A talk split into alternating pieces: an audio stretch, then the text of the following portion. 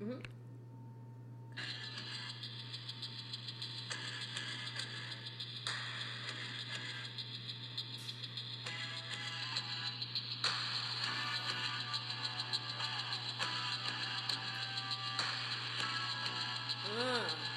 This is like a really long intro. I did not realize that. Oh, this isn't the same one. This, this is not the one I was thinking of.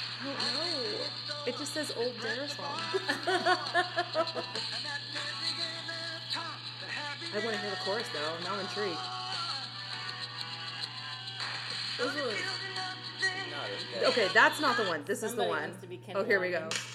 I was just thinking Kenny Loggins. Here we go. Oh yeah, remember the beat? This is it.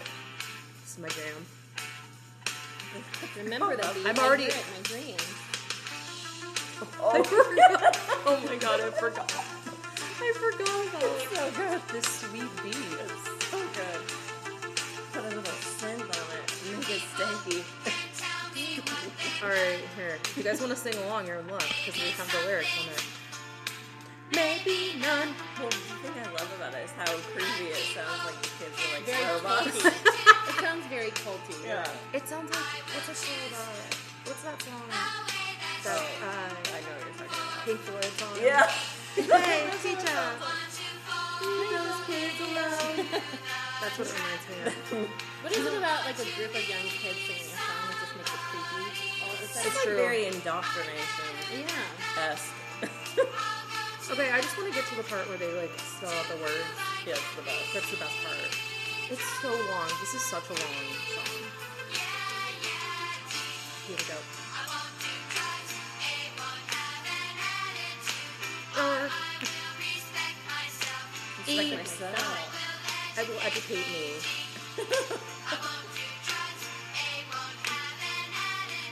What's D? Don't be drugs. Oh, The easiest one. D's the only one relevant. Okay, cool. The rest are just filler. All right, this that's about enough of that. Have a good attitude. All right, I hope that everybody I enjoyed. mean, while you're not doing drugs, go ahead and have a good attitude about it. and Too. it's like they're trying to sneak in all of the values that like teachers and parents want kids to have under the guise of being a drug-free America. Um, hi everyone. we're a little late to the game on the dare thing, just by you know 25 years. 25 Yeah. years or so. Yeah, they don't even like do it anymore. I don't think. I don't think it's like around anymore. Um, so that was some dare. Apparently, Turns out it wasn't one. a super effective program. Yeah. Yes. So at the end of the last podcast, which was, seems like so long ago, it was. It was like two months ago. Uh, we kind of talked about Dare um, and how it turns out There did- was a song. did not actually keep eight-year-olds off drugs. um, but, but remember last time I was like, isn't there a song? I think I remember having to sing a song, and you guys were like, I don't remember a song. So I think my weird school was the only school who made us sing. Well, you guys actually have a to. whole Did you actually have to sing it?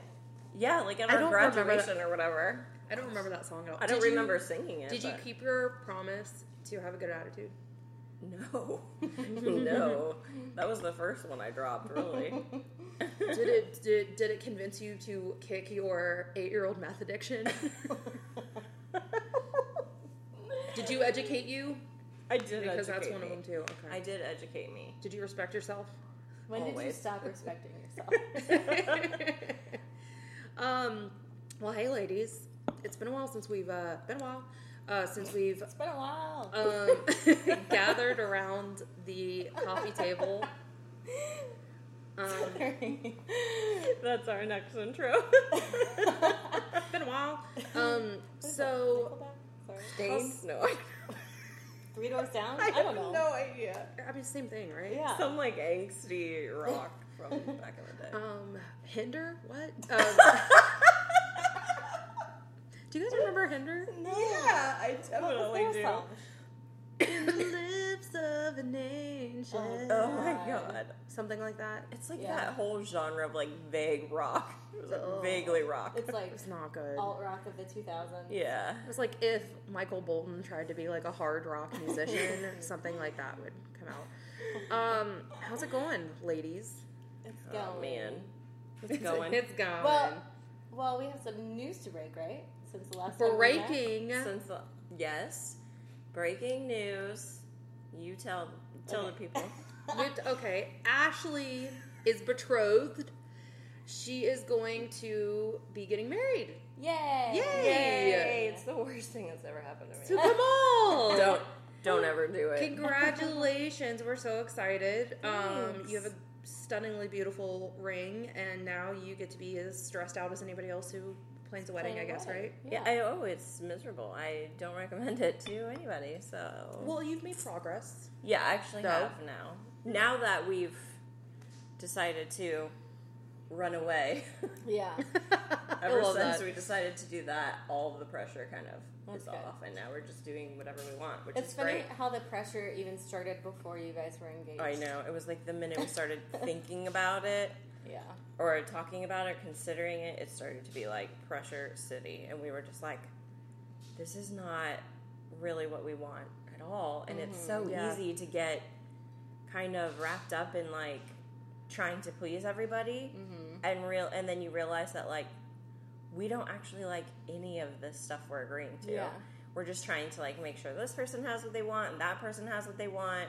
Everybody wants has what they want in our in our um, day, and then it was kind of like, okay, none of this reflects Us. us. Yeah.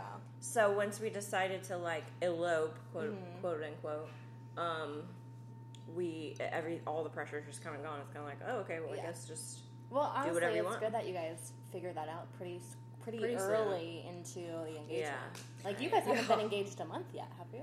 no. Oh god, Yeah. I think Couple it's weeks, been like yeah. three, two or three weeks. Yeah, maybe? that's awesome. No, that really is amazing too because it's so good that you didn't like book anything or I put know. any money down and then change your mind. Like I know people that have done that and they're just like, And well, I was lost that five thousand dollars or Yeah. whatever. I was close to booking things, honestly, just out of kind of like just Obligation. n- yes, and also just like ugh, just whatever. Let's just Just to get it over pick with. something and get it over with because I have shit to do. Yeah. Like I can't spend all day going around and around about where we're gonna have this thing. I kind of was just like in the mindset of like just pick something, book it, and we'll figure out the rest later. Yeah. Which, was not the right move, so I'm glad we didn't. But um, we got very close to doing that. It just So sucks that like a lot of the culture around these types of events is re- revolves around like making other people happy. Like so making everybody else happy. And I think that it's admirable that you have been bold enough to be like, okay, yes, we want to make people happy, but this is also like our damn event. You know, like this is about us. It should be about us.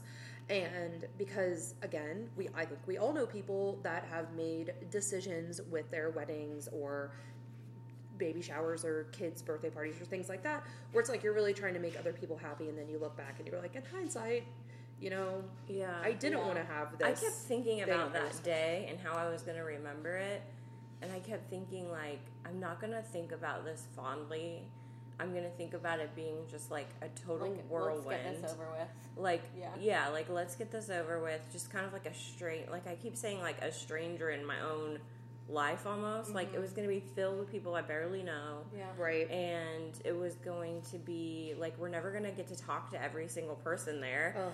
if It's it's so that big. pressure. So it was just going to be like a whirlwind, and then it was going to be over, and we were going to be like, how much money do we spend on Yeah. that one day? For and I just couldn't feel good about that. And either my uh, fiance is very like logical and does not like spending money where money Yeah. doesn't need to be spent. Like he's very frugal, very logical like that, and it was just like driving him crazy. He just thought it was the most insane thing Mm-hmm. in the world, and he would rather do nothing Yeah.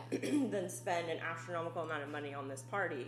Mm-hmm. And I was in a place where I was like, I want to do something. Mm-hmm. I just don't want to do something outrageous like that. Mm-hmm. Yeah. So that's when we kind of decided, like, if we just get this out of like our hometown, then it's like neutral territory, mm-hmm. and anything That's goes. such a good idea. So I think it's gonna be now. I think it's gonna be really Oh fun. my god! Yeah, I'm and so I'm excited. I'm so excited. We get to go to Vegas, And I'm Woo woo. excited to go dress shopping Oh for my like God.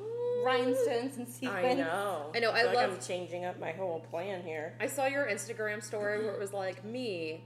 Oh my I just want to. I just want a simple no frills wedding. Also me, and it was like a picture of like a lady in this absurd Dude. ball gown. I can't. I love it. My brain goes there so fast. I'm like, okay, I don't want to spend too much money on florals. So I'll get on Pinterest and I'll, And then you're like, but I'll also, pin this like elaborate, Yeah. like archway thing, and I'm like, Wall okay, of roses. okay, br- rein it back in.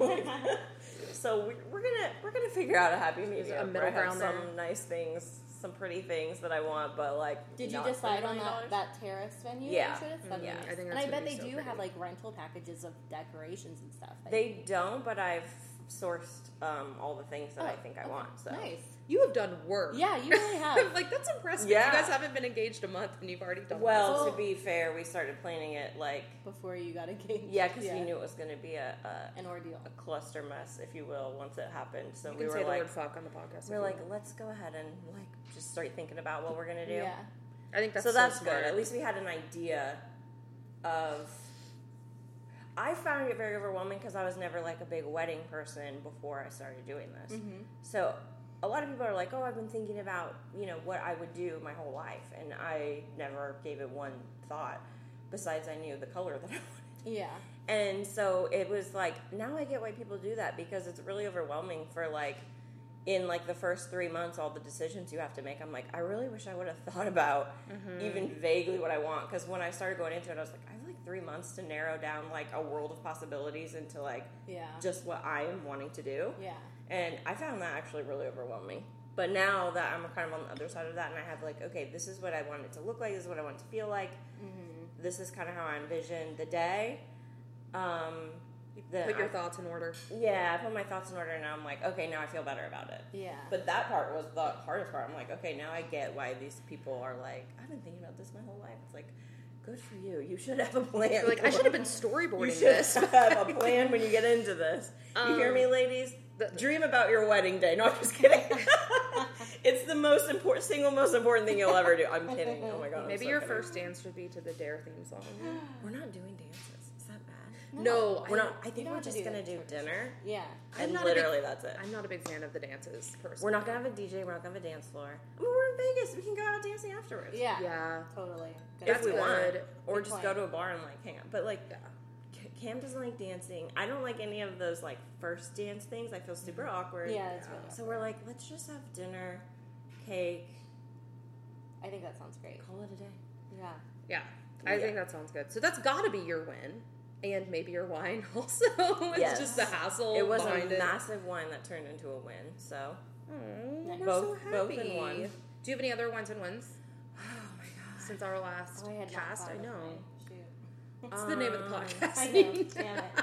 I I put too much too much emphasis on the garbage, garbage people. people. Well, yeah, they deserve it it. is important. Yeah. I think you know that's a pretty big win and a wine, obviously. But um, another big, another kind of win is I've had like some work wins lately. Um, so one is that my work puts on um, an annual conference, like a national conference. We host it, and this was my first year that they put me in charge of promoting it by myself. So I had to make the whole like marketing and promotion plan and execute the whole thing and do all the social media for it, etc. And it sold out early, which and it- with like the highest attendance that it's ever had. So that's pretty cool. I mean, a lot of it I think has to do with the fact that it's in New York City, which is like a big drawing point. But at the same time, I just feel pretty like I can't stop staring at your nails. By the way, they're so. Do you beautiful. like 'em? I love them. Sorry I to wanted interrupt to do you, but something really like they're so different. pretty. I love like the bright, bright, yeah, this like purple. dark fuchsia is fun. Maybe we'll put a picture on our social media. Yeah, Um, nails of the of the month. yeah, there you go. Um, so so that was really awesome, and then we have our big event next week, and a bunch of like Broadway celebs are going to be there that I'm going to meet. So when is that? pretty next week? Next week. So you're Yeah. gonna be so you're gonna be in New York then? I'm going to be in New York. I leave Thursday. I'm going to be there through the weekend. Come back on Monday. So um, I'm going to be hobnobbing with. I'm going to be working like really hard.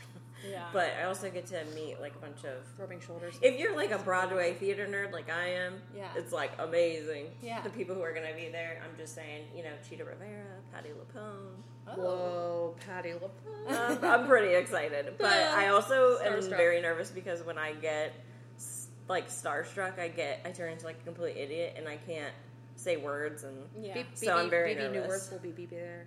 Bebe, no. Bebe Neuwirth. will Bebe be there? Bebe Bebe. I would faint. Bebe be there, Bebe be there. If, if I saw Bebe Neuwirth, I would faint. I feel that Bernadette way Peters about is Bernadette Peters going to be there? No, but she was at our last one. I'm not not at liberty to say anything else about that. Oh, oh my gosh. Oh, You can tell us off. yeah, Off off, air perhaps. It'll be our secret. Um, some who would have thought I was going to get some like tea on Bebe New or on uh, on uh, Bernadette Peters today? It's so random. you never know what you're gonna get with me. That is I got so the tea on the Bernadette Pete. oh my god. Oh wow. Oh my god, I wish we were recording when I said that. we'll cut that out. okay, great. Um, so, Tell that that's- to the editor. yeah. so that sounds good. So work wins. Work wins. Wines are just, you know, regular wines. Okay. Work The wines. standards. What it's like to, to work with people. I was gonna say, does, do you still work with that guy who has that shelf, bookshelf that he won't allow anybody to put anything on it, even though he doesn't use Is it? it still empty? yes. Yes. It Oh. sure So is. funny. He's a very, um, very, what's the word I'm looking for? Um, Persnickety. um, oh my god, the word is like kept falling out of my head. Territorial. Oh Ah, yeah. He's very much like, this is mine and you can't touch it. Regardless of like, I just feel like something happened to him in his life, Oh, in his childhood, and people have taken a things traumatic. from him. Do you think it's a traumatic bookshelf in- incident? do, and now I he has like that sacred bookshelf. Somebody took a bookshelf from him Oh in his childhood, and he will never let go. Okay, so I gotta tell you guys. Um, do you have any more? No, that's plenty for me. So this week was a doozy for me at work. Um, I am a corporate trainer and I do love my job, but uh, I mean, it's I can definitely and not that I ever didn't respect teachers. Teachers are awesome; they are the foundation of uh, you know our future and whatnot. But I definitely way respect everything that teachers go through um, now because I'm essentially a teacher for adults, and you would think that that's a lot different from teaching kids, and it's not because there are a lot of adults adults that are like act like children. Um, and so my training class this week, my training classes are hit or miss. Um, I'm in my like very, very, very busy time at work, which total apologies to you guys. You guys have been texting me and I've like not been getting back and I feel really bad about that. And it's mainly because if you text me at work, I've just been like really, really busy. So my apologies totally on that. Um, so I, I, but I have, uh, I've had a class the past six weeks. Uh, I've had five classes, and they're with me the entire day, all day. So it's like watching people, training them, all that kind of stuff, and it can be great. But like this past week was really tough, um, because I had five trainees. Two of them were okay; they were pretty good. One of them would not stop sleeping. Oh my god. Um, one of them was on his phone the whole time and then kept Ugh. pretending like he was being sneaky by having it like under the desk. And it's Ugh. like, dude, I, I can see, I'm standing up, I can see under the desk, like I can see your phone. And then the third lady, this was the worst, would not stop talking about her dead husband. And Whoa. it was, I've never been in this situation. Honestly, horrible. Like her situation, she told us all about it on the first day, and it is awful. Like she was she was widowed very randomly. Like it was a sudden death um, of a very otherwise healthy person, and her talking about it. And then on top of that, like I've heard the whole story, but several times. But on top of that, she also had like a tumor removed from her brain, like right after Jesus. he died, and it was awful. Like, I'm not trying to discount that, but she probably brought it up randomly in training, maybe like two or three times a day. And everybody else in the training was just like, like, what do you say when somebody brings up like and how how much misery that they're in, you know? Yikes. And it was so bad, and I felt so awful. But I'm like, I had to tell uh, the manager she's going to be reporting to that my colleague, like, I'm a little worried because her job, what I'm training her for, is being on the phone essentially Yeah. with the public, and I'm like, I'm just really nervous she's to like bring this up and things are going to go into a weird place and i mean she like broke down crying several times in the training it was tough Wow. i mean just to illustrate the I op- don't even think I know what to do. Oh my god, it was tough. And like just to illustrate the awkwardness, um, I do a getting to know you question every day of the training that they're with me as like an icebreaker. And one of the questions that I asked this group was if you could pick anyone to play you in a in a movie about your life, who would it be? Like the actor or actress. And everybody said theirs, and we're all laughing and having fun. And it got oh, it got to this one woman, and she said, Um, I think that I would elect for that movie not to be made because I wouldn't want any actress to have to go through the pain I've been through in the past year. Whew. Where do we go from there? Yeah. Like, Uh, like, okay, thank you for sharing. yeah, Next. yeah. And the next person says like Seth Rogen. And it's like, right. No, no, literally after that, I was just like, okay, I understand. I was like, so you maybe at this point wouldn't necessarily like want to be a partner in that venture. And she was like, no, definitely not. And I was like, oh, okay. And I was like, well, I understand that. You know, I'm so sorry to hear about that. And then I'm like, and I would choose Aidy Bryant. Like, Right. you know, like right after that, like I was the last person to go. Um, but it's it was like that all week, and it was rough. And it was the first time I've ever been put in that situation. And I also like I don't want to sound like I'm making fun of her at Yeah. all because like I can't imagine. I mean, I can't. The amount of pain, like I can't imagine what would happen if my partner unexpectedly passed away. Like it, the amount of grief.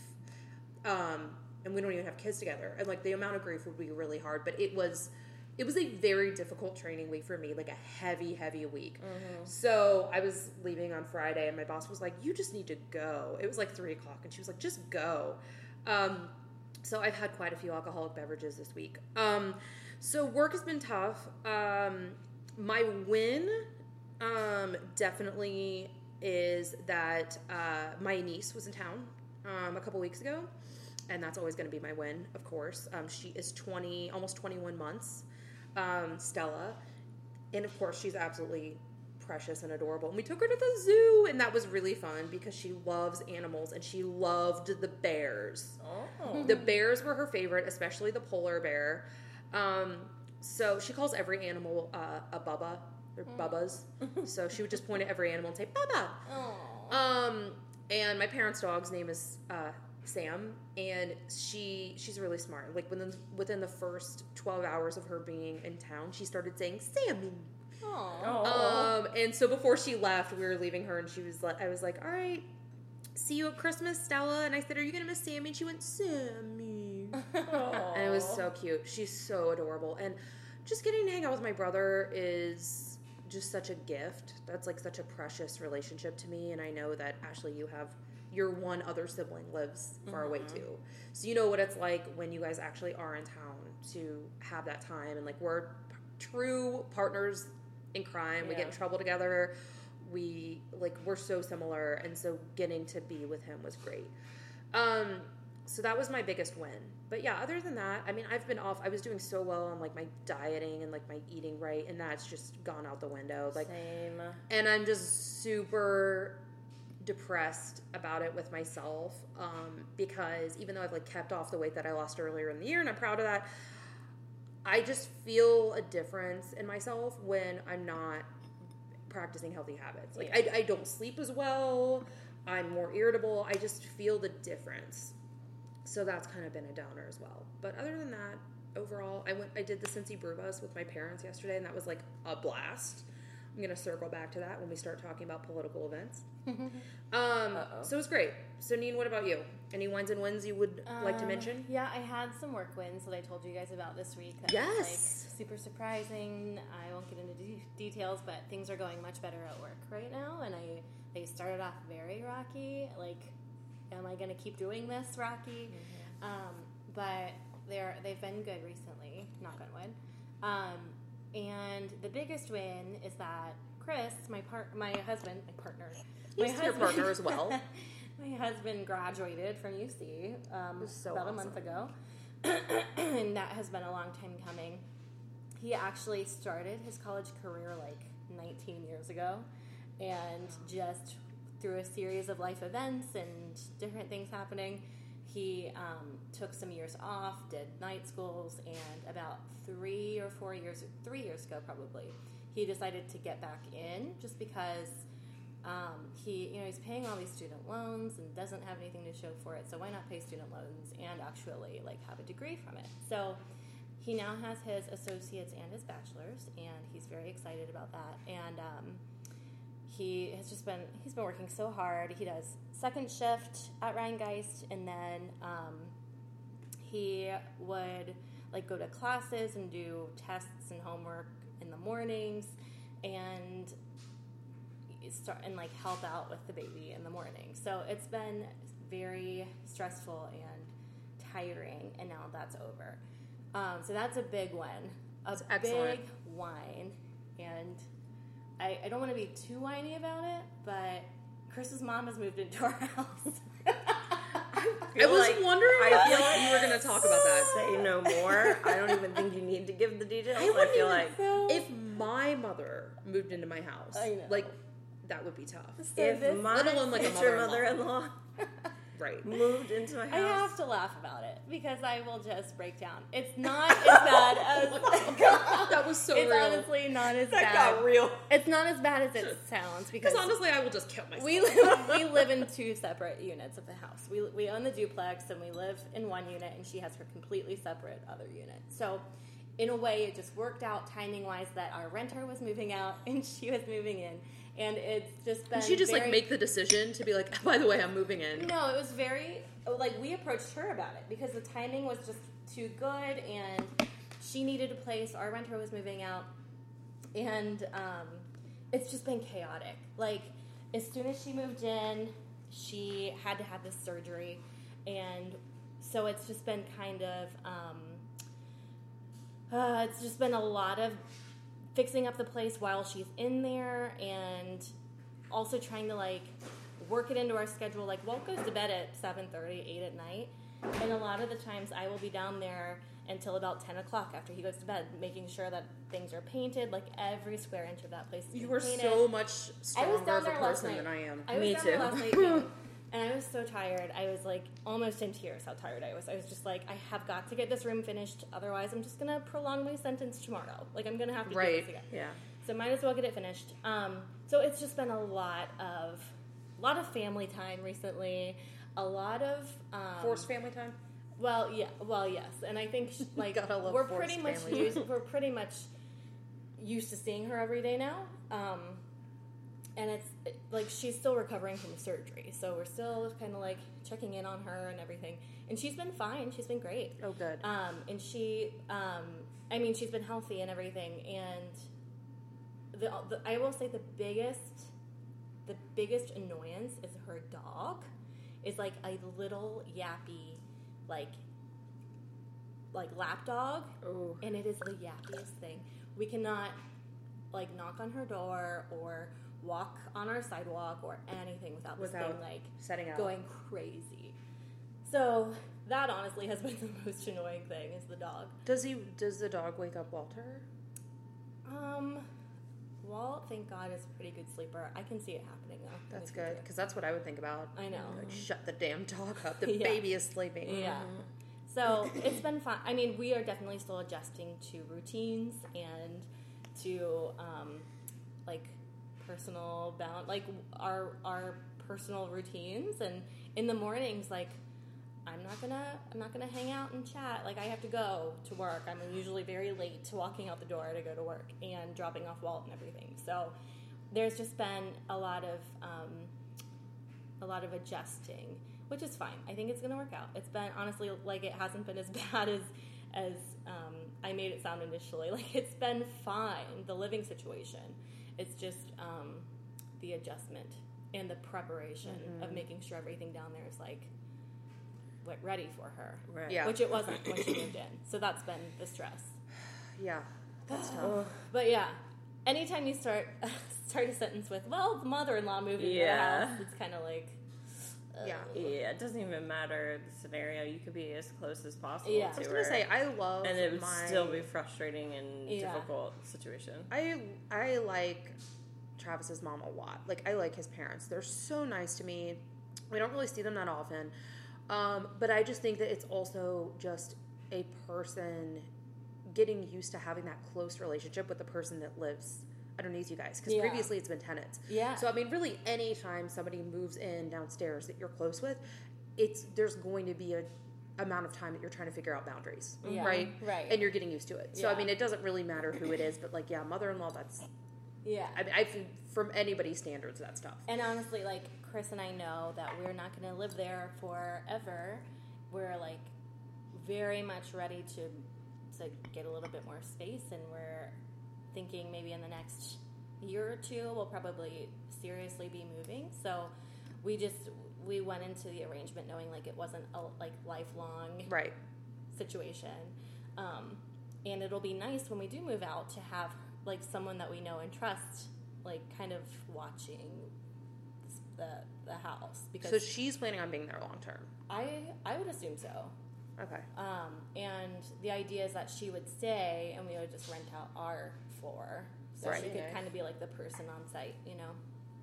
So, not that she would be very, like, useful as far yeah. as, like, facilities or upkeep, but, like, she would be able to tell us, hey, these guys are, like, throwing bottles on the sidewalk. like, you might Right. wanna- Right. They're like flicking their cigarette butts Exactly. everywhere. Yeah, Yeah. exactly. So, Oh, yeah, boy. that is what is new with us. There's a lot going on. That's There a lot. is. It is. So, what do we think about? Uh, do we have any d- any topics that we would like to uh, discuss? Um, I could jump right into Do it. garbage people and winners because they kind of go hand in hand. All right, Do let's it. do it. So I have two garbage people, but they're kind of um, the reasons why I also have my winners because they are related. Um, one is, did you guys hear about the University of Tennessee college T-shirt bullying? kid? Oh, Yes. Yeah. It broke my heart, but the amount of um, like support that this kid has gotten is just so beautiful. So this kid, fourth grader, his favorite team is the University of Tennessee, and for their one of their themes theme days at school was wear your college t- favorite college t-shirt. Well, he doesn't have his favorite college t-shirt because he can't afford it. So he drew he just used a pencil on a piece of notebook paper and drew the letters UT on it and taped it or pinned it on in some way to an orange shirt and got bullied relentlessly to the point where he came back from lunch and just started crying at his desk and his teacher just was heartbroken about it. Um, and I think she tweeted about it or put it on Facebook or something. And the University of Tennessee found it and made made an official University of Tennessee T-shirt with that sketch on it. I think that is so. It's It so just gives me chills. It just oh, I love it so much. And it, it they have fifty thousand pre-orders for this shirt. I would love to buy that shirt. Um, and then at their most recent game, the uh, the whole band wore the shirt. So it just goes to show you that there are still good people in the world, even though it Yeah, might not kids are so pure. Like They well, are. not the bullies, Some of but them. But like that is that's like such a pure thing to do. I is being like I don't care that I don't have this official shirt, but like I still want to favorite rep my team. team. Exactly. And get in the spirit and horrible that people would bully the kid for that. That's the world we live in. Yeah. But um, it is awesome that the college did that. yeah. Very cool. And my other topic was um, it's also bullying theme. But did you guys um, read anything or watch the James Corden Bill Maher spar? Um, so Bill Maher was on his show this past week, um, and he was saying that we need to bring back fat shaming. He said that Bill the- Maher was? yes, Ugh. and Bill Maher's like, you know, there's a there's a certain amount of fat shaming that's good. We need to bring some back or something Whoa. like that. He said that to James Corden. No, no, no. James Maher said this on his TV show, like as a topic to talk about. Oh, Bill, everybody. Bill Maher did? Yeah. Mm-hmm. Okay. And James Corden heard it and did a big speech on his show to Bill Maher and is like, look, if fat shaming existed, if fat shaming like didn't exist anymore, there wouldn't be any fat people. Like, it's believe me, like it's still here. Yeah. He's like, you're ta- you're talking to a guy who has um, been on a diet for thirty years of his life, and this this is how I'm doing. He's like, this is just, Like it's a struggle. Like people, Yeah, don't- I he's think a lot of people don't realize it's a struggle. and he's oh, like, yeah. and it's not like I don't know that it's not good for me. It's just like this is how I'm doing. This is who. This is how I am. And it's going to be something that I'm going to have to think about for the rest of my life. Like this is something that is going to be a topic in my mm-hmm. brain that I have to like consciously think about every time I eat for the rest of my life. Mm-hmm. Mm-hmm. And he's just like, I think it's really, you know, you can you can call it fat shaming, but what it really is is bullying. Mm-hmm. And if if if fat shaming like didn't still exist, there would be no fat kids in school. Like It would it's just be people. because guess what fat shaming does to fat people? Nothing. But it, I was gonna say, increases yeah. depression. Yeah. It increases like like how, how many people are fat walking around and don't know they're fat? exactly. Give me. Nobody and have not Give been me a break. and have not Nobody been needs to be bullied for told. Yeah, Guys, exactly. Just keep it to yourself. Yeah, Like, and it's like it's not like they're not being told by the things that they see on TV or the like or the clothes that they try to wear that you know doesn't mm-hmm. fit them or whatever. And it's like it's it's not like a big secret.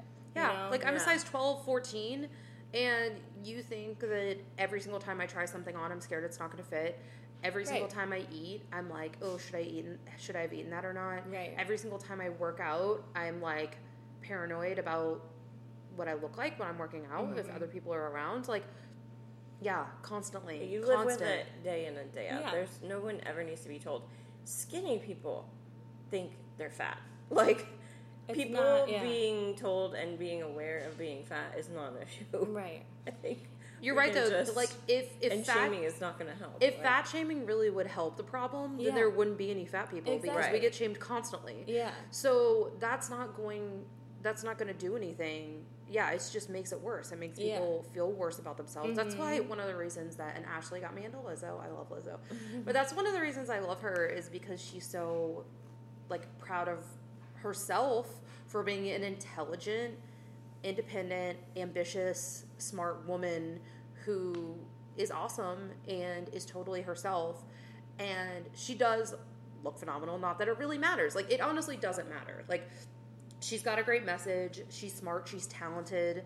Um, but, you know, she's a bigger woman and she's just like, this is me. I'm really proud of myself. I'm proud of the way that I look. And it is amazing how many people just hate that. Like, how many people just hate so much women who have the nerve to like themselves. yeah, it's like so radical. It's know? like uh, I heard uh, Megan uh, Rapinoe talking about this, and uh, she's on the cover of like one of the big fashion magazines, or it might be Vanity Fair. I don't know. She's on the cover with her girlfriend of a magazine, and she's being interviewed, and she was like, "I got so much hate for saying things that if a man said them, it wouldn't have been a big deal." She's like, "Men constantly, like male athletes, constantly talk about their confidence and like how awesome they are at what they do." And she was like, "And I had the boldness essentially to say like." I'm pretty psyched about me being one of the best athletes in the world, and people came out and was like, "You need." People came out and were like, "You need to be more modest," and it's like people just hate the fact that I'm a woman mm-hmm. who has opinions, who says their opinions, who likes herself, mm-hmm. and that makes people mad. Mm-hmm. And I totally think it's the same thing with like Bill Maher. Like, what do you not like about yourself?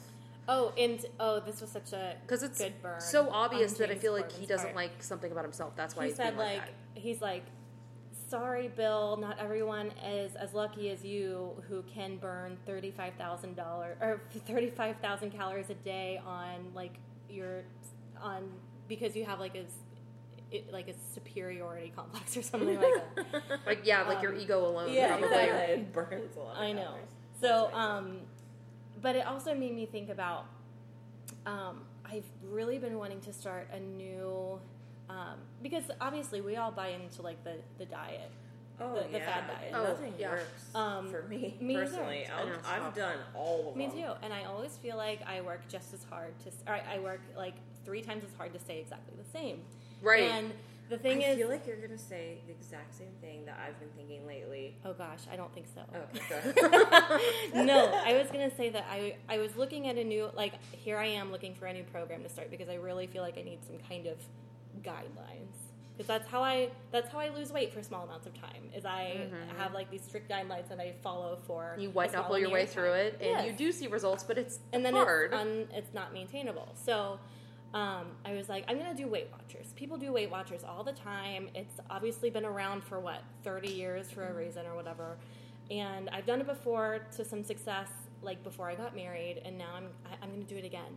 But then I heard about their child program. Did you guys hear about this fucking? oh yeah, they have like a Weight Watchers program for kids. Where it What? Tells kids you to lose weight. it's like an app on your kid's phone starting at eight years old for kids as young as eight to like mm-hmm. their their their marketing is that it's like teaching you healthy life habits which is great. But what's not great is like, I feel like from a young age, if you're told this is a good food, this is a bad food, then you, then it, you, it's ingraining in your mind that like I'm not allowed to have that because That it's like bad. you against Right. food. Yeah, Right. it's like I don't know, or it that you don't deserve to occasionally have like a piece of cake or something. Like I know that Weight Watchers is all about like, but the fact is we're a non-diet because you can eat whatever you want. You just in you know moderation. And okay, that's fine. I understand that, and that philosophy does, I think, work to an extent. But it's really hard to start training kids, kids to be about that. Yeah. Mhm. They're going to develop really unhealthy relationships with food Yeah. and Yeah. not see food as medicine and mm-hmm. as Like nutrients nourishment, yeah. and like And things do you like know that. how and- resentful I would have been of my mother if she had started me on I know that's what I worry about Weight too. Watchers Oh my god. as a kid? Because the kids can't do. I mean, I'm sure that they. I'm sure some kid somewhere would say like, "Mom, can you put me on the kids Weight Watchers program?" But like Yeah. most of the kids that are being put on that, it's not their choice. Like they're eight, they're Yeah. ten, they're twelve. Like yeah. yeah. and, ugh, that's gross. Isn't Thinking that about like being that. bullied. Can you imagine having to be like at school, like I have to enter my, my Weight app. Oh my Watchers Yes. lunch. Or somebody, or like a kid, like one of the kids, like one of the bullies finding out that you're like on Weight Yeah. Watchers, Right. like that hurts my heart. To I think know. about it. So that's why So I mean. really I, I haven't jumped on back on the Weight Watchers thing because I just feel really uncomfortable Yeah. about it.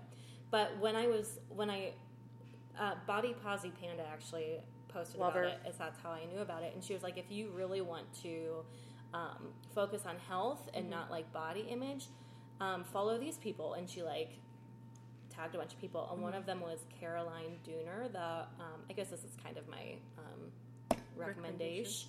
Um, she has a book called The Fuck It Diet, and I started following her, and she just has really like I don't know, they speak to me. Her little Mm-hmm. inspirational tweets and stuff, like I started following her too because I saw your post. and I Oh, was like, yeah. oh, what's this? And yeah, I checked it like out. one of them that I just love was. Um, uh, eating really works. It takes away hunger, keeps you alive, gives you energy. Wow, wow. And then I one of them was um, lots of people think they're addicted to food, but they're actually addicted to dieting, which Yeah. is like Yep. it's Yeah. like light bulb moment, you know? Also, Same. it's it's like a kind of um, an a weird, sick addiction to like self-loathing. Totally. Like I know that with I myself, will eat something and then I will beat myself up about it I for will be like so days. Yes. ashamed of. I will be so ashamed of it. And this is something I'm actually never. I can't believe I'm talking about this on record. It's like embarrassing. Like my family doesn't know this. Travis knows this, but very few people know that starting in college um, up until fairly recently, the past couple of years, I was like, whenever I felt bad about something that I ate, I threw up and um, not all the time. I wasn't. I don't consider myself like a bulimic who had like a an addiction to throwing up after they ate. But it's like if I ate something and I felt really ashamed of it, I'd make myself throw up. And I didn't think it was a big thing. I didn't think it was like an issue because I just kind of felt like, well, I don't do it a lot, and like I, I just was delusional to think that like it wasn't that wasn't something that was so destructive. And then one time I was talking to my cousin about it. We were out and like I we were both kind of drunk and like I was talking about it and he was he just got so serious and he was like I you're being so mean to your body by doing that. He's like that's really bad. Like please please don't do it. Like promise me you're not going to do it anymore. Like not for me but for yourself. Just don't do it. Um and it like hit home to me that somebody was actually telling me like that is really destructive. You are in denial if you don't think that that is unhealthy behavior Yeah. and that you're self-loathing like when you're doing that. And so now i've gotten like so much better about it and i don't do it anymore. Um, but it just shows you somebody who i mean i feel i like my body like most of the time. Like i feel good about my body. Um, i don't hate my body. I don't do a lot of crash dieting or anything like that but it just shows you that even and i'm not like a huge morbidly obese person not that it matters but it's like it just shows you that everybody has body issues yeah. Everybody. Everybody. the skinny, tiny people. Oh my god, the skinny like most of the sometimes the the people who have them the worst mm-hmm. are like the really small. Like my mm-hmm. mom is a really small person. They put on five pounds and they Yeah. think it's like the end of the world. And My like, mom's I a put really five small pounds person, on and I- in a day. yeah. Yeah. Like, I'm working on like exponential numbers here. So that is tough, but I, I saw that too. I saw that on uh, Bozzy Body Posi Panda. I thought it was just hilarious. well, that- I was gonna say like when- try eating food. Yeah. like your body will be And she just posted one that was like, um, how to cut carbs. Cut in half, cut in segments, cut diagonally, cut into wedges. Oh my god! And there's I pictures for all of them, which is hilarious. And use a knife. I just love said it. the other day. I just said yesterday to Cam. I was like, you know, I've been dieting. Like I've been on some kind of diet since like I can even You remember. can remember, yeah. Since you were, like, same. I don't 10, ever 11, remember yeah. not being on one. yeah. So I was like, but I feel like I've just gained and gained like slowly.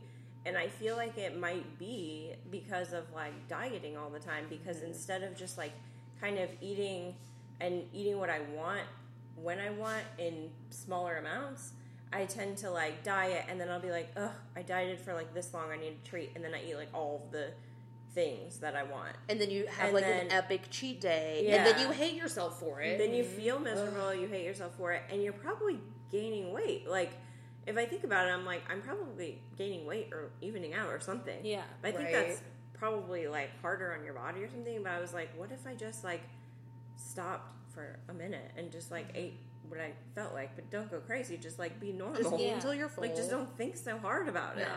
Think So like that- that- overthinking it all the time. That would be like the intuitive eating Right. thing, and I, I, I can't. I have not been on a strict diet in a long time, but like, I just find myself like overeating to the point of like uncomfortable. You Yeah. know? oh, uncomfortable is the it's worst. the worst. And then I'm just like, why do I do this to myself? Yep. I don't understand. Yeah, I don't, it's very weird psychological.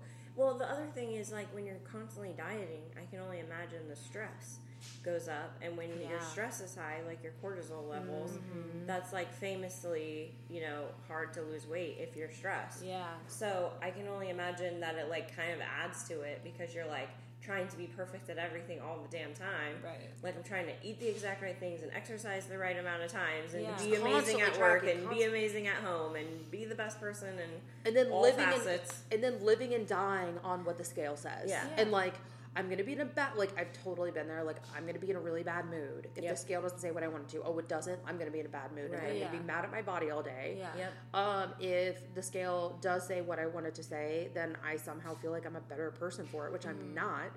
Um, I'm the same person. And I don't I don't say this lightly at all, but I think like anyone who diets like consistently, like how we all do, like has a form of an eating disorder. I think it's definitely Mhm, like right.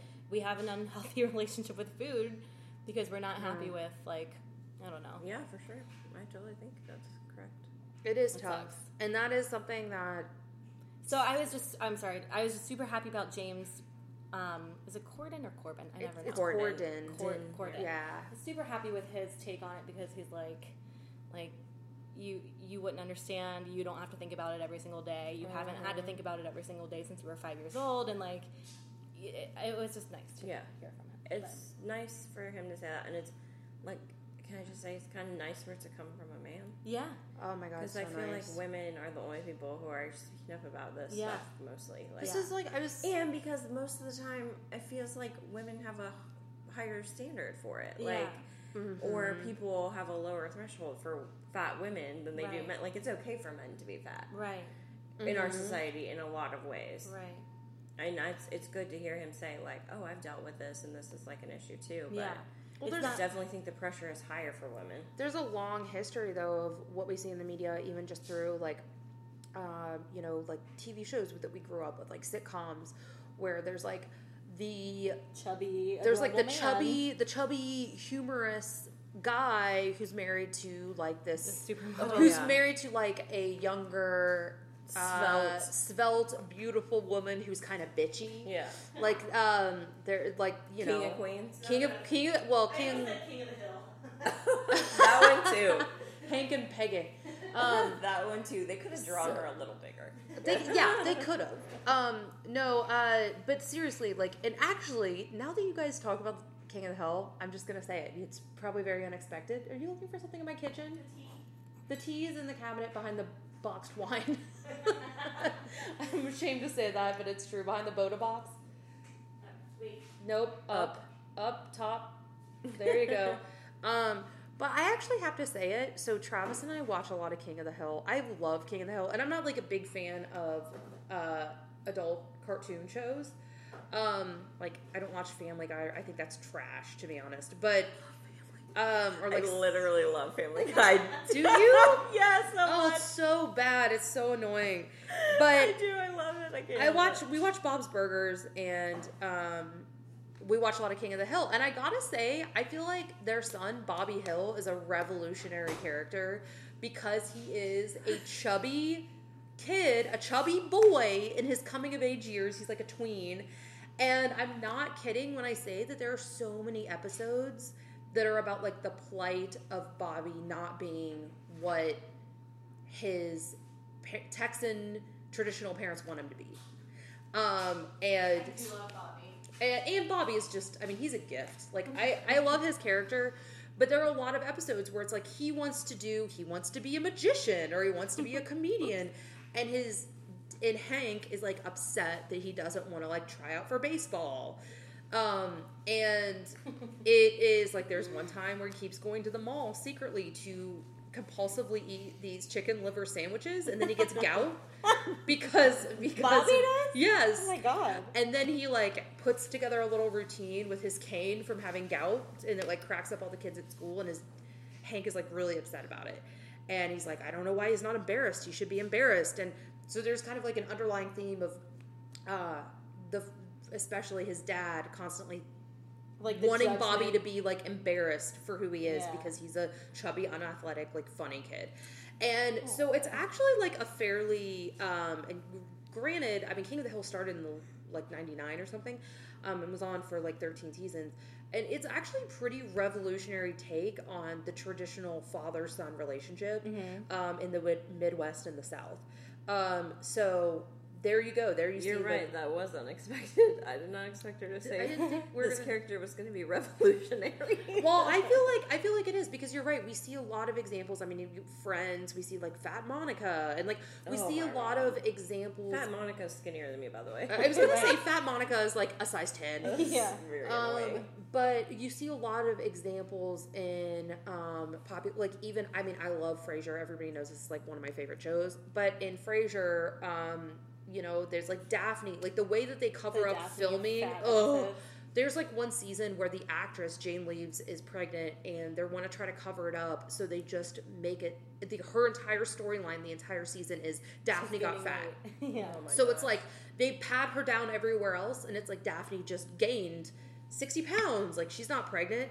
And it's just frustrating because there are also a lot of storylines during that season about like making fun of like, oh, it's funny, like the ways that fat people live or like the Yeah. cracks at her expense and by these people who are supposed to love her and be her family. And um, so we see it time and time again with female characters. I will never forget the feeling I had, and I love. I part of me really loves Sex in the City. Okay, there I said it. Um, but the first Sex in the City movie, going to see that, and like one of the uh, one of the storylines for Kim Cattrall's character Samantha is that she gains weight. And I remember like there's a moment in the movie where like they open the door, she comes in, they haven't seen her in a while because she like belly.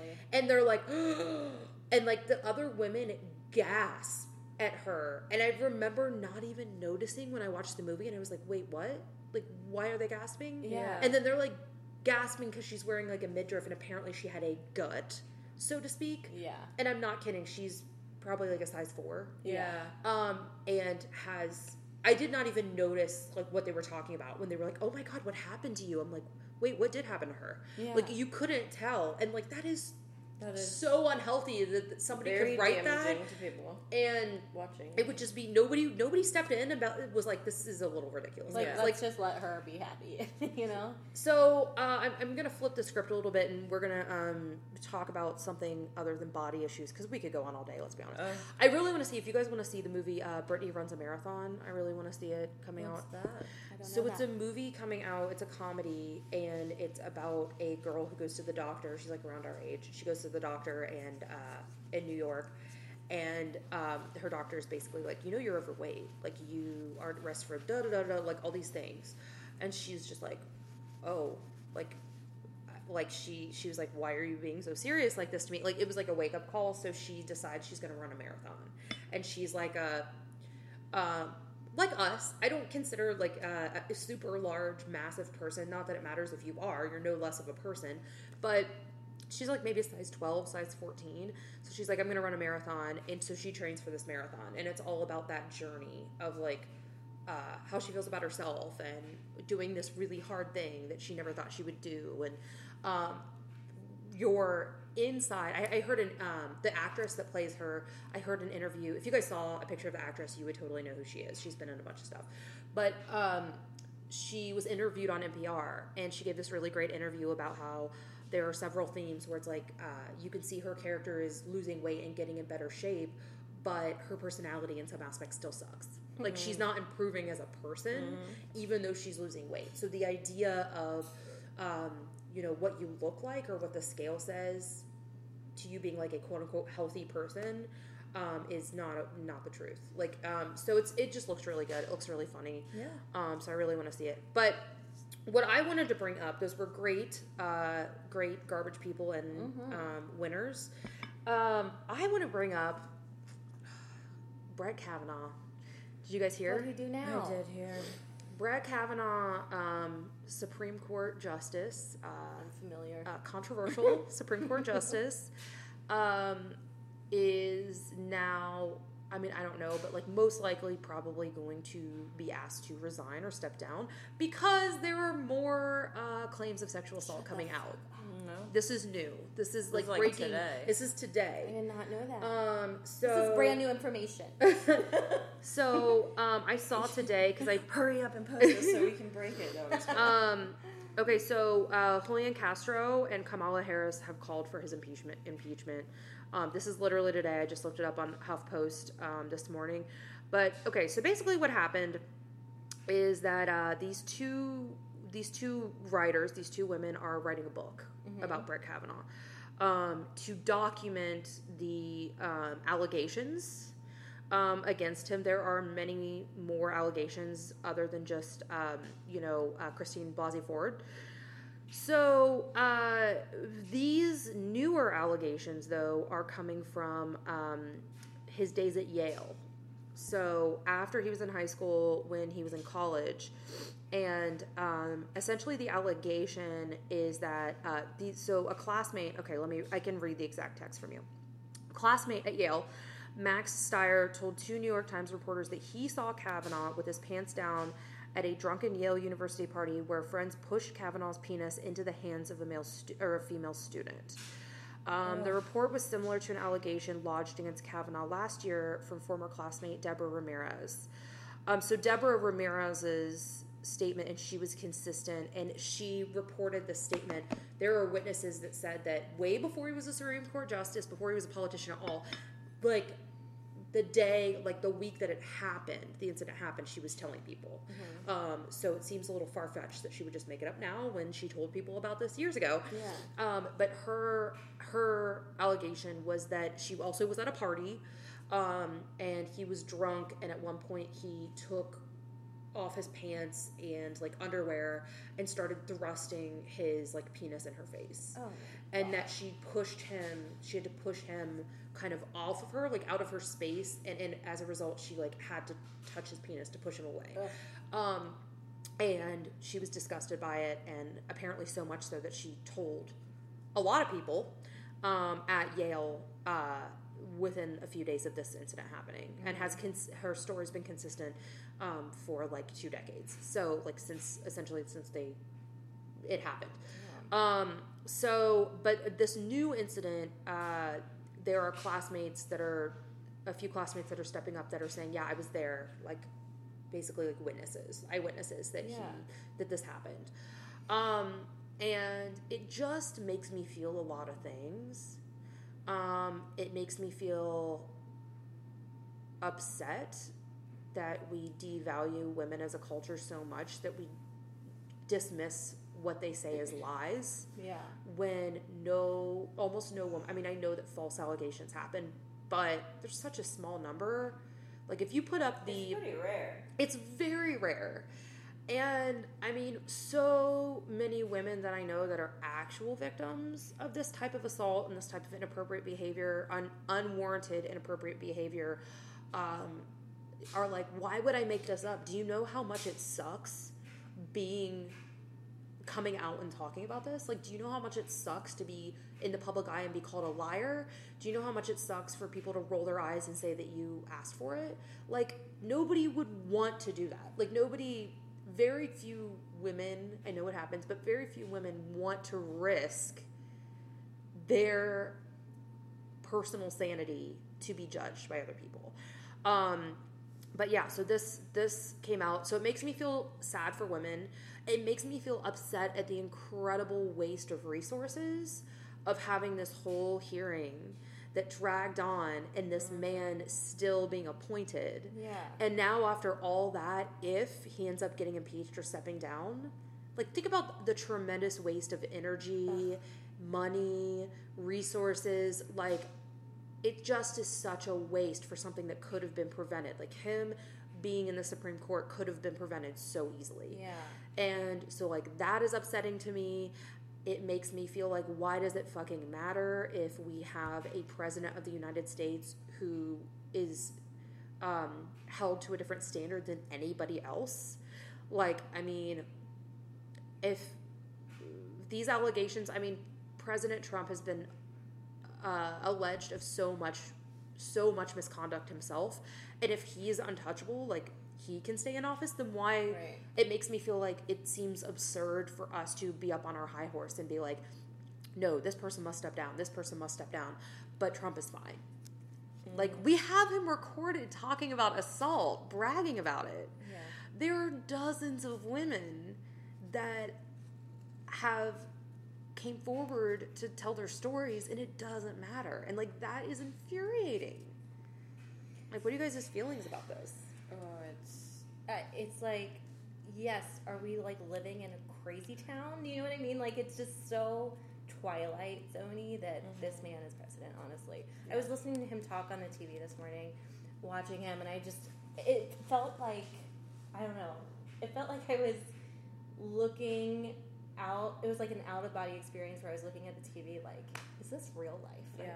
now? Mm-hmm. That I have to listen to him, and he's like the leader of my country. Mm-hmm. Like, it's it's maddening, but I was going to take it in a different direction. But let's keep talking about Trump and Kavanaugh because that's it's really unfathomable where, It's- where we are. It's interesting too because okay, so yesterday, um, you know, I went on the brew bus with my parents, and my dad and I uh, have we usually always are like uh, butt heads about politics. Like he voted for Trump, he still maintains essentially support for Trump. It's tough.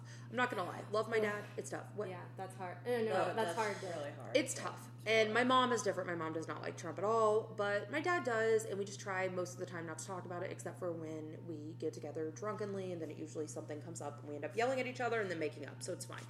But yesterday we went on the brew bus, and one of the guys that we met right off the bat was this guy who was by himself. His name was Morris, and he was here from Germany. And it was his first time coming to Cincinnati. He was in town for business, and he's like our age, like late 20s ish and um, he was by himself. Uh, he just like reserved a ticket just as something to do that involved beer in Cincinnati. So we kind of like adopted him as part of our family for the day, and he like hung out with us the whole day, and then went to dinner with us afterwards. And it was really really fun. He was such a nice guy. Um, but at like the second stop, I forget he was talking about something having to do with politics in Germany, and I said, okay, I have to ask you, do you like over in Germany? Do you guys have an opinion of our president, like of Donald Trump? And I could tell that he was like scared to say anything, Yeah. because he didn't know if I was like a supporter or not, and I, you know he didn't want to like alienate. I'm sure these mm-hmm. few people that he had befriended on this tour, Right. Yeah. and I, I was like, you can tell me anything. I hate him, so you can you can be mm-hmm. honest. Mm-hmm. And he started laughing, and he was like, well, of course we have an opinion. Yeah. And I said, well, what's your opinion? And he was like, mm. he's like, well, I think he is not so serious of a man. Oh. And I was just like, God damn it, that's so true. You're but, so right. But he started laughing, and he was like, oh, he's not so serious of a person. Um, so He was like, so most of the time we just roll our eyes. Yeah. And I was just like, mm, uh, yeah. And I was just like, I know, it's pretty upsetting. Well, the reason we were talking about this now, I remember, was because he came over for business.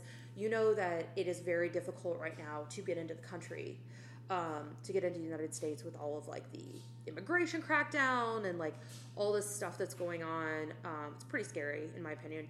But some other guy from his company was supposed to come in, and apparently didn't have they had to do like a write up and he said this had never happened before when they've traveled here but he had to do a, they had to do like a write up on what specifically he was coming here to do for work before they would let him in and i guess that whatever the report was on that was rejected um, from the us government. So the person who was supposed to come wasn't able to come and morris the guy who did come was supposed to be on vacation this week. And his company last minute was like we have to get somebody over there to work and this guy like they're not letting him in. So he ended up uh, getting his vacation. He he he got his uh, vacation pushed back to the next week and he said i'll do it if you guys let me fly and put me up for the weekend so i can like do fun stuff other than just working. So they said okay we'll do it. So he got into the country but he was like that's unheard of. Like we've never Wow. had difficulty. And it's he works for Bosch so that's like a large global company. It's Yeah. not like he's coming over to work for like a random like made up nobody's heard of it company. So uh, he ended up coming over and it was his second day in the us and i was telling him i was like yeah it's really difficult right now because um, the situation is that like we're not letting anybody in like including um, people from the bahamas who are like literally in danger of dying Yeah. like don't have clean water have nowhere to go no electricity. We will not even let them in temporarily um, because of like the trump and pompeo like um, guidelines for now for coming into the country. And it's crazy. So that's how we started talking about it. But later in the day it was towards the end of the day we went to dinner and he said so and he brought it up and i could tell my dad was like not pleased um, but the german guy said so what's the deal what's going on with these like ar guns here and i was like oh and i was like um, I mean, there's like controversy because we have shootings all the time. And he was like, Yeah, I know. I see it all the time. And I was like, Oh, do you guys hear about it every time we have a shooting? He's like, Yeah, it's on the front page every time. And I said, Well, what what do you feel when you see that? And he got really serious and he was like, It just makes me feel so incredibly sad. And it was t- even talking about it now is tough. Like seeing empathy mm-hmm. from somebody who doesn't even live here. Mm-hmm. Like, what are our politicians not getting?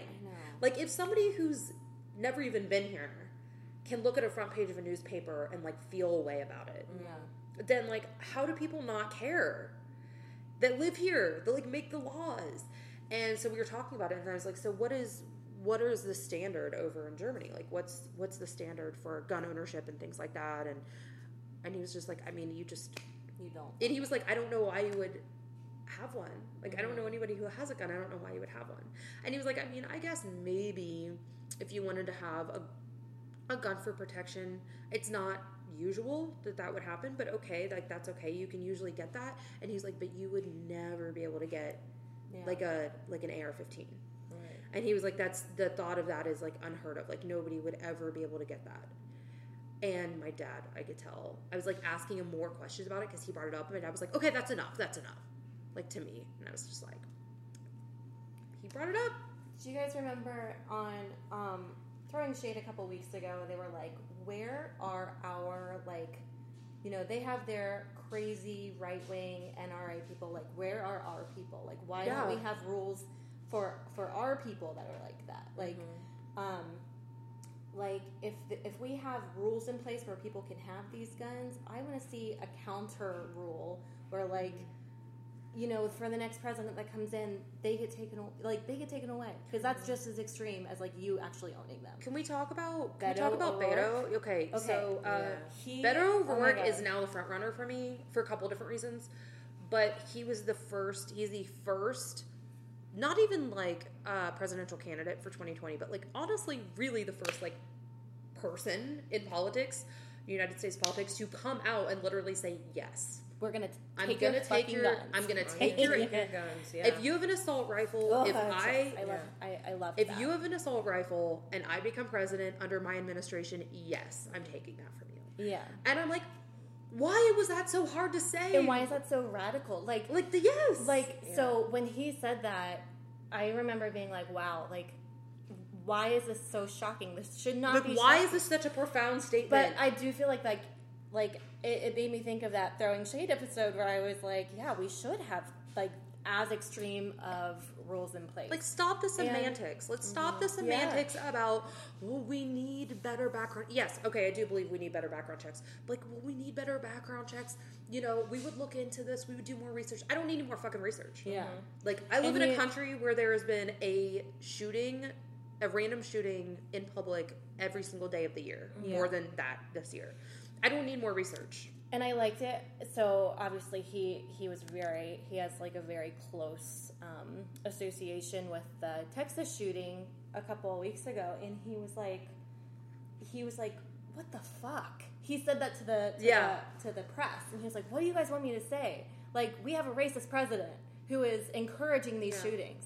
Like you don't even have to ask me that. You know what I'm gonna say.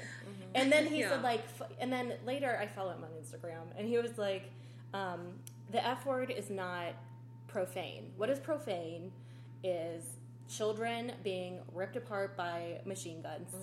Like, I if you know like if I have to say the F word to like get people to listen, like, what the Well, did you guys see the um, the clip? There's a clip from um, Fox News. So fucking idiot. Like those people are delusional. Um, but the Kacey Musgraves concert. I don't know if you guys saw this, but uh, so you know Kacey Musgraves is like a country singer. I don't listen to a lot of country music, but this made me like love her. I didn't really know anything about her, but she did a concert. She had a concert right after the Dayton and El Paso shootings, and there's like video of her on stage talking about like gun control to the crowd wow. and being like being like why don't like we need to tell everybody that they need to fucking do something. And she's like cursing and like really pissed. Mm-hmm. And she's like so maybe if we yell it really loud together if we say somebody do something maybe somebody will. And so she like had the whole crowd like said it. And it was amazing.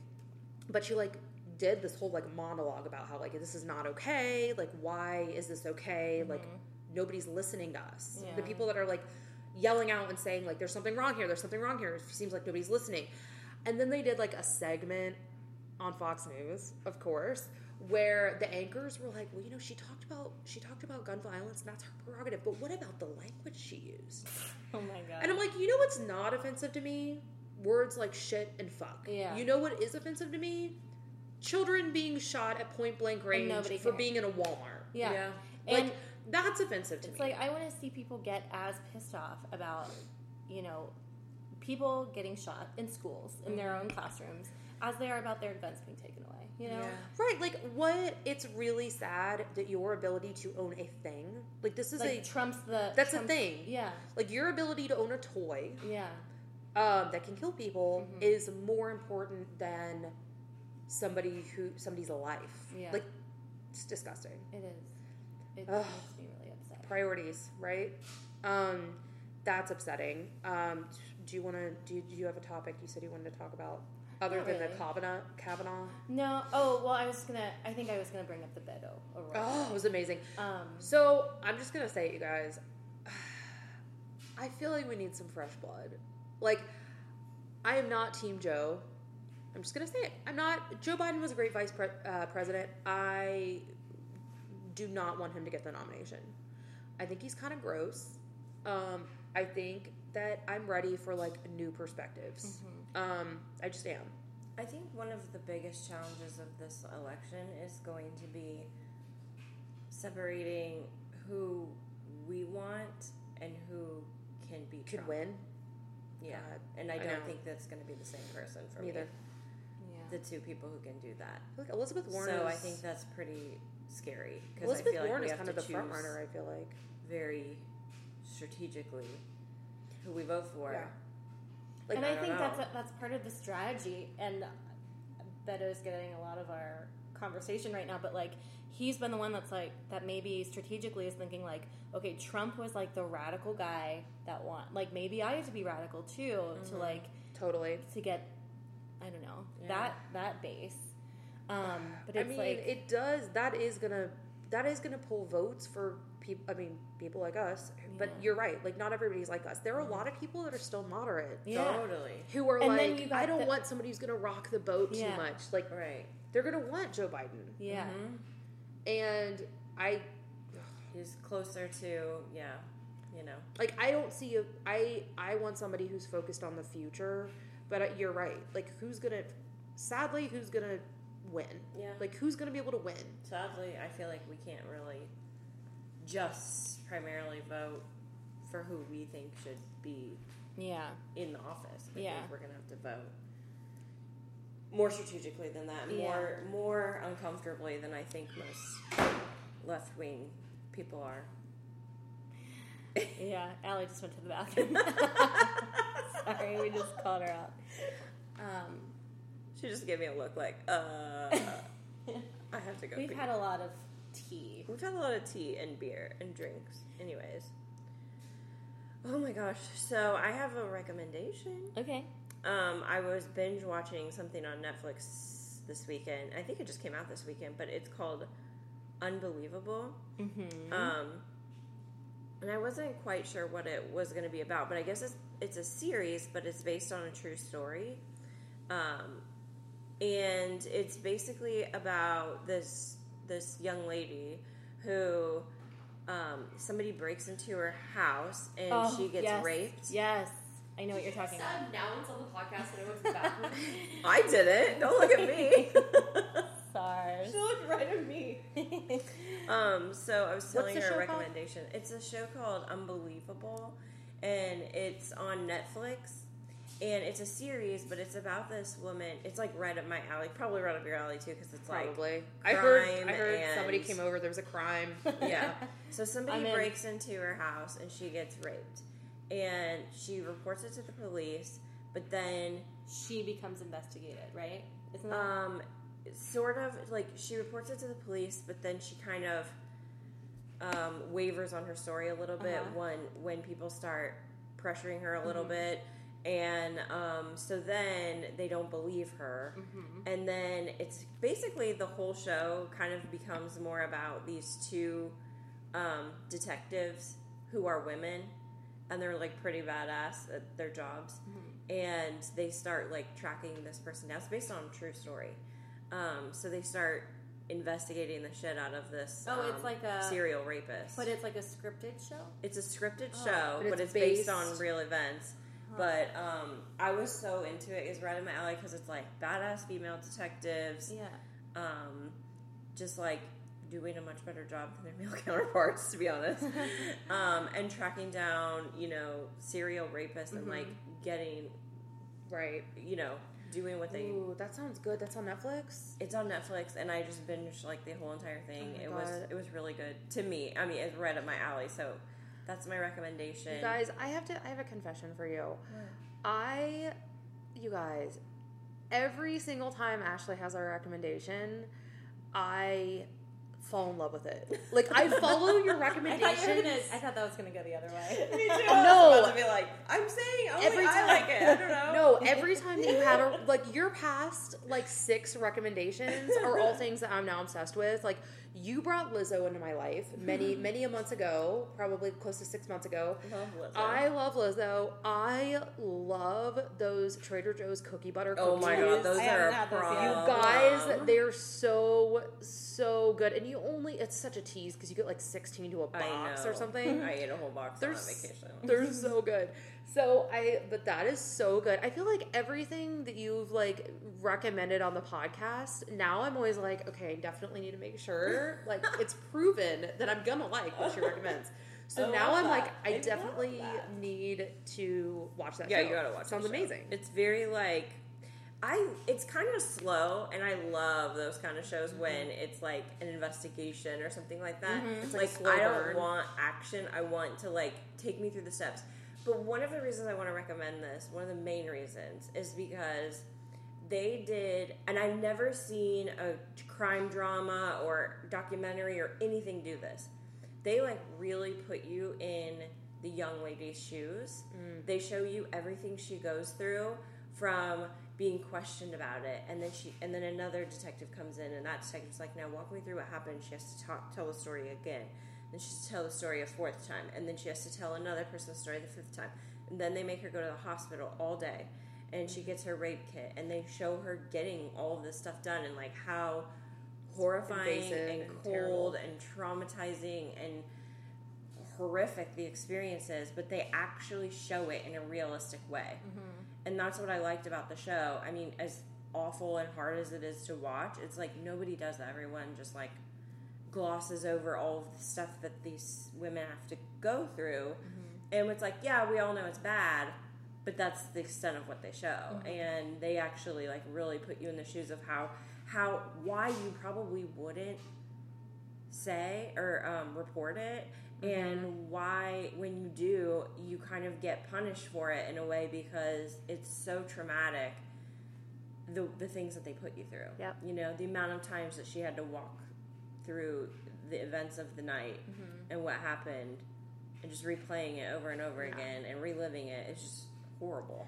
But they actually show all that stuff and they show like it's kind of more of a slow burn but they show like the actual process of like investigating something like this and how you can often like have these leads that go nowhere and you kind of got to start over from square one but um, yeah based on true events which kind of makes it even cooler these basically Wow, these really detectives in two different districts like teamed up to like find this guy So it's I, like very empowering too you're like yeah detective get the bad guys.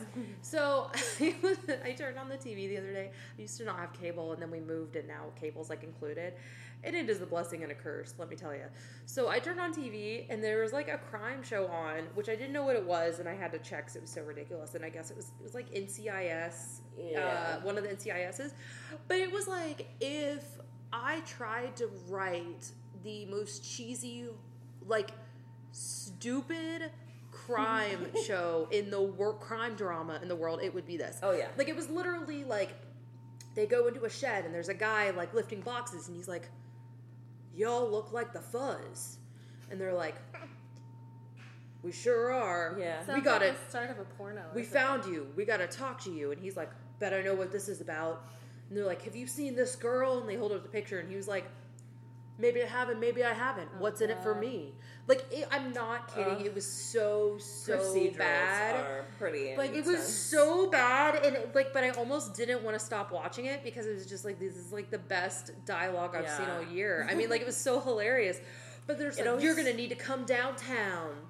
It always And- reminds me of um, forgetting Sarah Marshall, how she's in that. Yes, she's in that crime scene, scene procedural. of the crime. That's what I always think. They're all they all could be named that. Crime scene, crime scene, scene, of the crime. scene of the crime.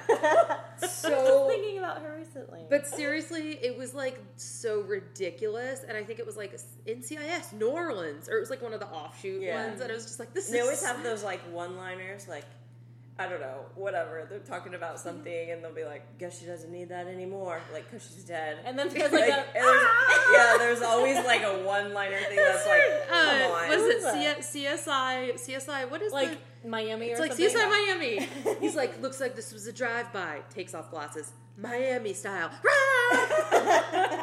it's so They used to make fun of that on the soup every Can I just say So that that guy, that character Horatio Caine, His name a- was Horatio? His name was Horatio Caine. does not was look the like name of the Horatio. character.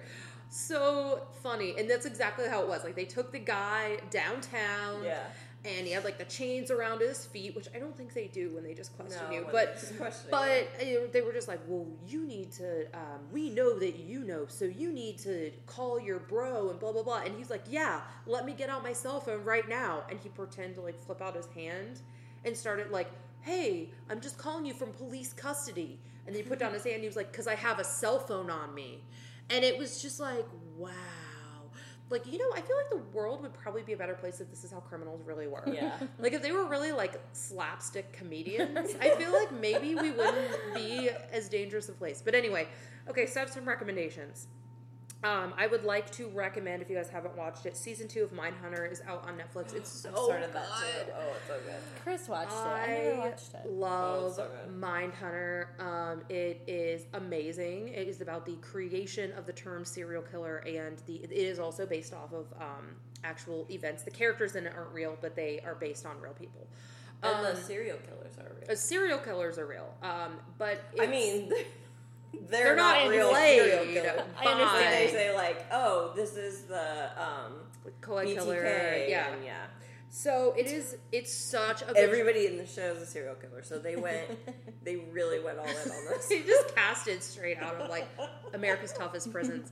Um, but it's really, really good. I love it. I was nervous after watching the first season because I thought the first season was so good, and I actually think the second season is maybe better than the first. It is Wow. awesome.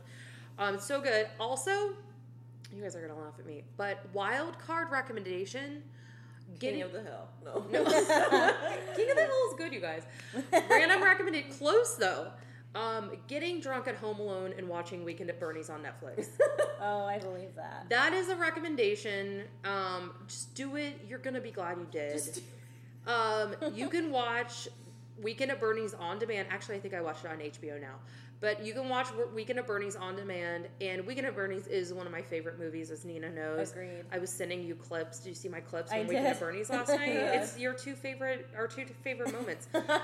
But it's such a stupid movie, and I love it so much. And it becomes like it's really not very funny, but it becomes hilarious when you're like a few drinks in. Sure. So that's a recommendation: watching Weekend at Bernie's drunken alone. Did you guys did you guys finish Handmaid's Tale?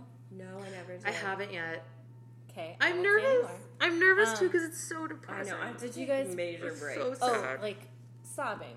it's so sobbing upsetting. Like it's so good and it's so worthwhile to watch, but it's so upsetting. And I also finished um, Orange is the New Black. Did you guys watch that? Yes. I that either. So I finished it, and I gotta tell you, Just as upsetting as okay, that season It's over now, right? It After is. this It's done. So that season of Orange is the New Black. I've never cried in Orange is the New Black ever until this season. It was Really? yes. It was like Kinda the end of last almost. It was almost like not enjoyable to watch. Like it was so painful. Mm-hmm. Like so much bad shit happened. Yeah.